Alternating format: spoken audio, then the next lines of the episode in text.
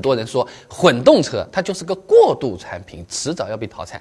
结果这两年啊，混动车反而越来越多了，尤其是国产品牌。那为啥？现在大街上面混动车绿牌牌挂在那边，还能加汽油的遍地都是了。真有这么好吗？事实上还真就挺好的。现在的国产混动啊，平时用起来的确是香啊，有好几种模式的啊。那你日常市区开开，通勤用电就可以了，省钱省时省心。跑长途的话嘛，发动机又可以当一个充电宝啊，带引号的，给电池充个电。车子动力不足的时候，发动机还可以直接驱动，增强车子的动动力。那它就比纯电动汽车的适用场景会更广，比油车呢动力又更强，多了一套电池和电机，成本其实它增加的就还好。那么这个车子综合对我们使用的角度来说，它竞争力就变强了。厂家又不会傻的，是不是？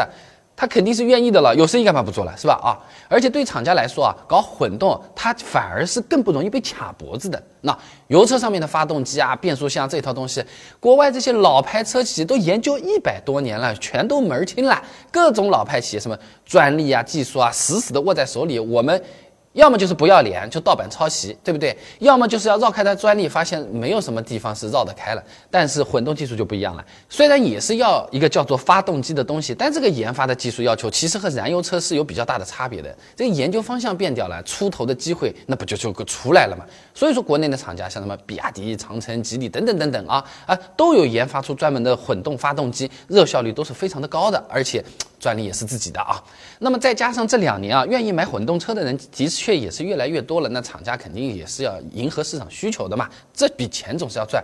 中国汽车工业协会有统计数据的啊，二零二二年插电混动车型的总销量一百五十一点八万辆啊，跟纯电车确实还有差距，但插电混动的同比涨幅超过百分之一百五十啊。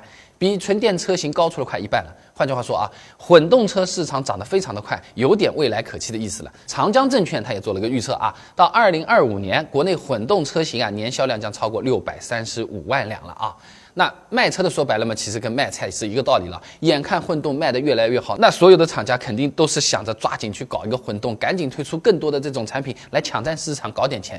那企业经营里面就有个跟随战略啊。当行业里面出现了一个领导者，就会出现很多的跟随者，学习借鉴和领导者类似的战略，哎，对企业自身的产品规划、市场品牌进行优化改进。说的土一点，只要有厂家把这个市场打开做起来了，大家看不错，那大家不都是要来分一杯羹？那么啊，那么再来讲一个，其实搞混动啊，它也算是响应国家政策的啦。中国汽车工程学会二零二零年发布的《节能与新能源技术路线图二点零》里面啊，它也提到过的，二零二五年混动车要占到传统汽车销量的百分之五十以上，到二零三五年，这混动车要完全取代油车，占传统车销量的百分之一百。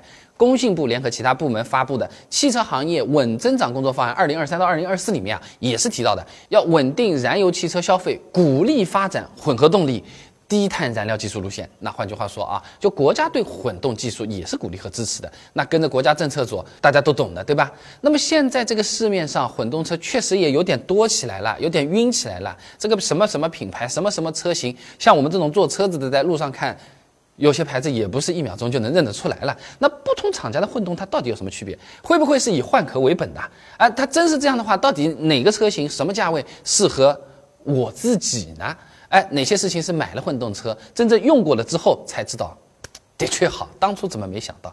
或者是我怎么会买这种车的呢？两大派都快对立起来了，评论区里面天天都在讨论这个东西啊，包括到底什么省钱啊？一公里到底是多少啊？保养再算进去到底是？